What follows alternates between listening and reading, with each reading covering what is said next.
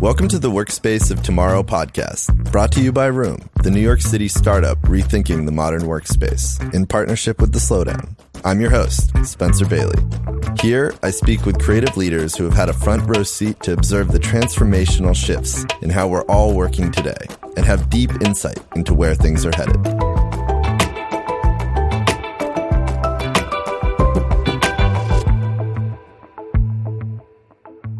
Hi, everyone. I'm speaking to you from my Brooklyn apartment where I'm quarantined and working from home like so many of us. I have to admit, home podcasting is a lot easier than I ever expected it to be. This week on the podcast, we called designer and entrepreneur Yves Béhar, who spoke with us from his home in Northern California. Yves is widely known for his groundbreaking products and projects, including the next generation home entry system August, the Frame TV for Samsung, and the Bluetooth tracking device Tile. His latest invention is the new Forme at home strength training studio. On the episode, we spoke about how the COVID 19 pandemic is reshaping companies' and employees' views on work and home and working at home, why honesty and integrity are becoming more and more important in terms of how businesses operate and communicate, and how virtual tools like Slack and Zoom are transforming collaboration and creativity. Yves, who is a longtime surfer, also talks about how surfing can serve as a metaphor for leadership and how we could all try to get into that surfer's mindset. Let's jump into it. Here's my conversation with Yves Béhar.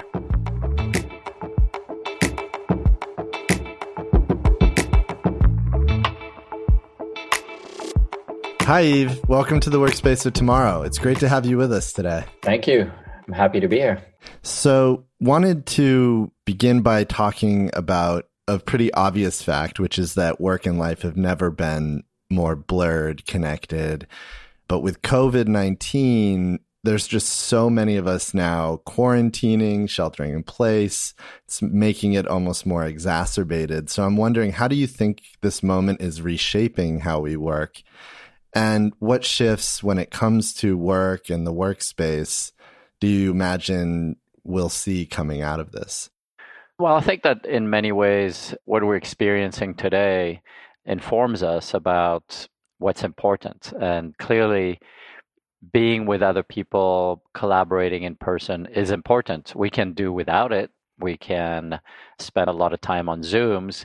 But I think psychologically, being in a room with other people that's virtual versus physical, you know, isn't as satisfying. But I do think the positives are that we're more accepting of the fact that work and life are really sort of colliding into one. When you see people in their Zoom and their family and their lives and the interruptions and their home environment and all the things that we have to juggle.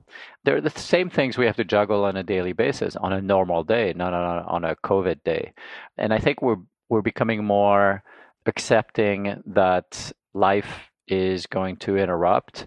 Work is going to be a part of work and and we need to be more tolerant of that and in mm. so many ways i think it brings a moment of informality and less formality for me has meant more humanity. I've, I, I feel I know more, I see more of my colleagues' life and challenges. Yeah. Do you think that connected to that, this will be kind of increasing the value somehow, or or at least bringing it to the fore of of creativity, of empathy, of emotional intelligence? I think it does, yes. I mean, I think we're recognizing the importance of people's work and people's uh, support when we think about teachers, when we think about medical staff, when we think about people who take care of our offices, when we think about grocery stores, etc. I think it, clearly we're all part of the same fabric. We're all part of the same team in a way that makes things function, that makes everyday life possible. And I think there is a renewed appreciation for everybody's role and everybody's contribution to that. Mm. Values based businesses are clearly the name of the game. They have been for some time, but I think that this pandemic's going to kind of increase that to an even further degree people are paying much more attention to who makes things, how they're made, where they come from. And also, supply chains are going to be in our mind a lot more. Which values do you think are going to kind of rise above and rise up and, and be really central or essential to companies? I think having a human connection between company and customer or people is going to continue to to rise. I think companies are acting today in ways that demonstrate those values. Mm. In many ways, you know, this is who we want to connect to. We want to connect to companies that are supportive of the things that we believe in, which is there is a direct connection with how you make things, where you make things, and the environment. I think the values of simply transparency and not trying to say that you're perfect and not trying to communicate that what you do is the best. I think that those forms of communications are going to go by the wayside.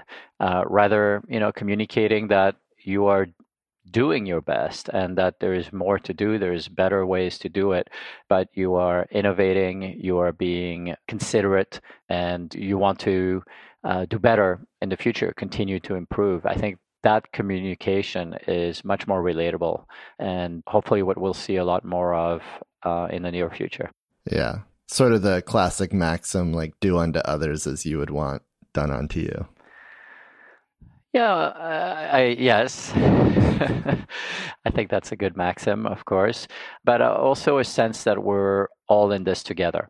Mm-hmm. And my contribution as a company or as a maker, as a builder, can only do well if I am endorsed by you, the user or the customer. Mm-hmm. And your contribution as a consumer is to push me, to encourage me, to challenge me, to contribute to the direction that I would like to take.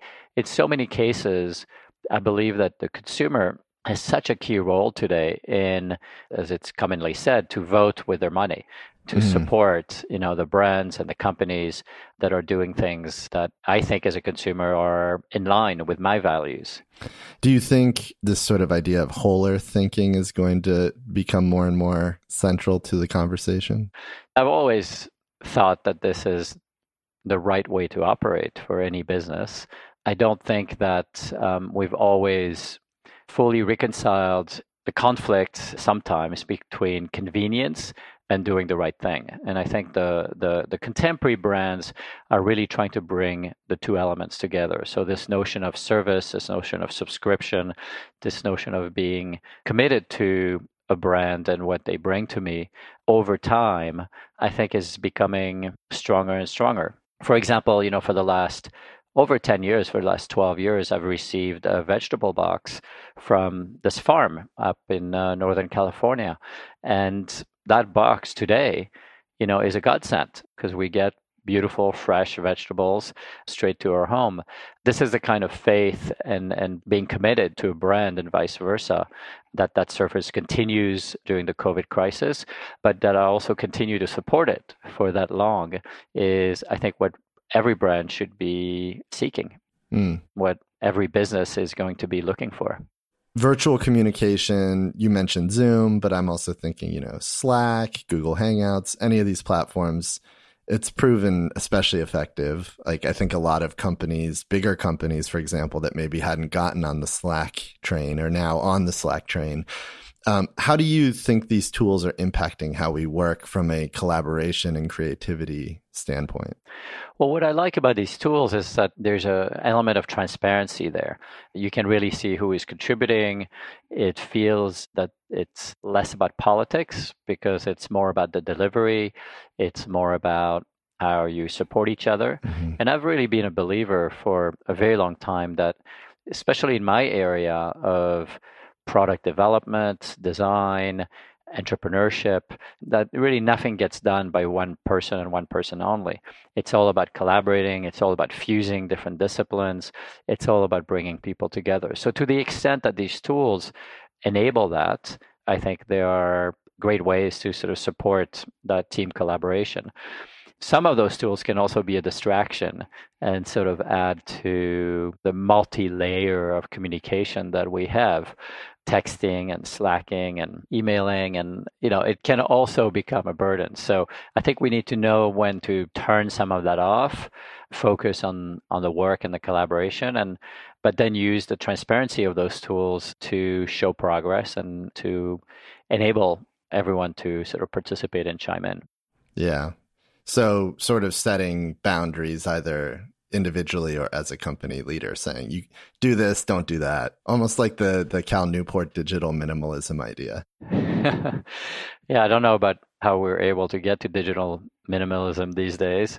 Um, you know but there are certain things that you know that i do. I i don't have notifications on a lot of these applications you know. Mm. even though a lot of communication for me goes through whatsapp i don't have it on notifications because it would be overwhelming. Same with WeChat or Twitter and Instagram, I really don't need to be notified of what's going on on there. When I want to see that information, when I want to communicate there, then I go and I check. But we really need to find ways to sort of lower the level of distraction mm. because that continues, and I think even more so today than ever, continues to be, I think, a major source of interruption. Yeah. Yeah. And I think just the screen time in general seems to be distracting our eyes are twitchy at the end of it. It can become quite complex and difficult to to stay focused on anything if you've been staring at a screen too long. Yeah there is um it's like having uh pastries or candy sort of at the corner of your desk. The science has clearly shown that if you put that candy or that pastry eight feet away you will eat a third of it. If it's within arm's reach, you will consume a lot more of it. So, mm. how do we put these technologies at, not at arm's reach, kind of further away? I think is one of one of the challenges of our modern times. Mm. I want to talk about entrepreneurship because right now COVID 19 is really impacting small businesses, startups, others facing this crisis. How are you looking forward and thinking about opportunities right now? And what sort of advice would you give to an entrepreneur and how to deal right now? Well, currently I'm juggling a lot of startups. I'm uh, advising probably a dozen of them, and I have a couple of them myself. I have a core belief, and I've seen that over and over, which is in the times of deep crisis, the best startups, the best entrepreneurs really sort of jump forward mm. and take the risk to put something together that really is distilled by the times that we live in. In so many ways, what is going on today is putting a lens on what is needed, mm-hmm. what could be important, what could be a successful business. So I would say this is a good time to pivot or create something new for startups that are struggling.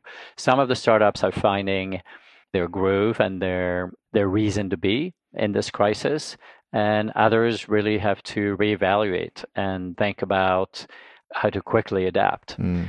At the end of the day, it's all about how fast we can adapt. You know, that's a sign of intelligence, whether you have a company or um, whether as an individual you have to adapt and change to the current the current times that we live in you've long had a human led approach to design, really from the start. And I'm curious, what do you think people need most right now, especially as it relates to maintaining a healthy work life balance? I think what people need today is flexibility, meaning whether you're the business owner or whether it's for yourself, giving yourself or giving your employees flexibility mm. to manage and deal their own work times, their own family time is absolutely key. Everybody wants to continue to perform. Everybody wants to continue to do good work and to contribute. That is absolutely for certain. And this is something that gives me a lot of hope, actually, to see our teams come together, great presentations being put together, even pitches and new clients being brought in. It's amazing to see just how engaged and committed people are, mm. while at the same time they are juggling some difficult times. Homeschooling kids is not something that any of us, I think only very few of us have chosen to do. and so suddenly it becomes that people, it is something that people have to do. And, you know, the, the ultimate lesson, I think, for employers here is going to be how flexibility keeps people sane and happy and how it keeps them wanting to continue to contribute mm. and be a part of the business. Mm. What cracks in work culture do you think the pandemic's revealing? I think a lot of what I'm looking at is, you know, there's a lot of worries or there's a lot of things that that are not essential, that are not so important anymore. Mm. And you put the secondary or tertiary worries or activities that you do, you sort of put them aside a little bit and you really sort of refocus your mind on the things that are important the people close to you, your family, your close collaborators, your close friends. And then there is a lot of extraneous other things that we do and we're worried about and we feel stressed out about or pressured by that are really falling by the wayside. Mm. So it's putting a focus on the essentials, really. It is. And I think that's a good thing. And that's certainly something I want to take back to normal life.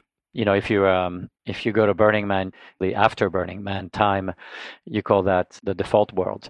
So there's lots of things that I've learned in this crisis where I'm reevaluating how I'll do things and what I'll be doing, what I'll be focusing on back in what I call the default world. the other side. Right. You've been based in San Francisco for more than two decades. You you've seen the impact of Silicon Valley on our society, on our culture, on on work at large firsthand. What impact do you think Silicon Valley has had on the workspace, and um, how is that shaping the workspace right now? I mean, for me, so much of what Silicon Valley has created over the last three decades has made design work so much more potent and so much more attainable, so much more reachable. Whether it's the tools of production of design, whether it's the creativity tools, the software, whether it's the prototyping tools, 3D printing and machining. And I mean, it's really incredible how everyone at fuseproject now has access to it and feels very much empowered to build that prototype quickly, to render this idea quickly as a way to put their concept forward. In many ways, I think in the world of design, the digital tools that Silicon Valley has developed have really been nothing short of miraculous mm. in terms of our ability to produce great works of design. More broadly, I think the last month or so has made us reevaluate a little bit the extent of the self-flagellation and flagellation that's happened over the last year or so towards technology. Yeah. And I do feel that what we're looking for is certainly ways to sort of communicate and being able to communicate digitally has become more clearly that this is uh, uh, an absolutely essential part of our lives. But I also think that it's put into focus the fact that more than ever, companies have to act accordingly and transparently. Mm. And it's not because you're providing an essential service that you can be hiding or concealing your true colors. And so, in, in many ways, I think it's more important than ever that technology be done in a humanistic and sort of people first way. And hopefully, that is something that we keep in mind as things go back to normal. Yeah, sort of a redefinition of well being. Yeah. I think there was a huge trend towards taking care of yourself, both mind and body, before the crisis. And I think what COVID is is also teaching us is that well-being is of prime importance, especially as you're being confined, as you have less social contact, taking care of, of your psyche, taking care of your body is going to continue to be very, very important. Mm. I wanted to end on, which is sort of connected to this with surfing, which is, you know, a big passion of yours. I can only imagine you, you bring this into your work as an entrepreneur and, and, and leader in, in the studio. What has surfing taught you about work? Well, you know, not every surfing session is great. Quite often, I tell my friends, "Hey, I'm I'm going out. I'm suiting up. I'm I'm going surfing," and they're like, "Well, how are the waves? How is it out there? And I'm like, why does it matter? It's all about going out there. It's all about being in the element. It could be a great session, it could be a mediocre session. It's about enjoying that moment. Mm. And in so many ways, I think entrepreneurship isn't that dissimilar because you never know if it's going to be great. You never know if if it's going to turn out to be a great success or a great startup, but you're compelled to do it because you feel it's going to make a difference you feel it might be important and you want to take that risk with the certainty that you will learn something, that you will grow from it. And I think that is the fundamental nature of surfing and maybe not that different from being uh, an entrepreneur. Yves, this is great. Thank you so much for joining us today. Yeah, and it's so good to see you too. Next time, let's hope for a big hug. yeah. Be well. Thanks for listening.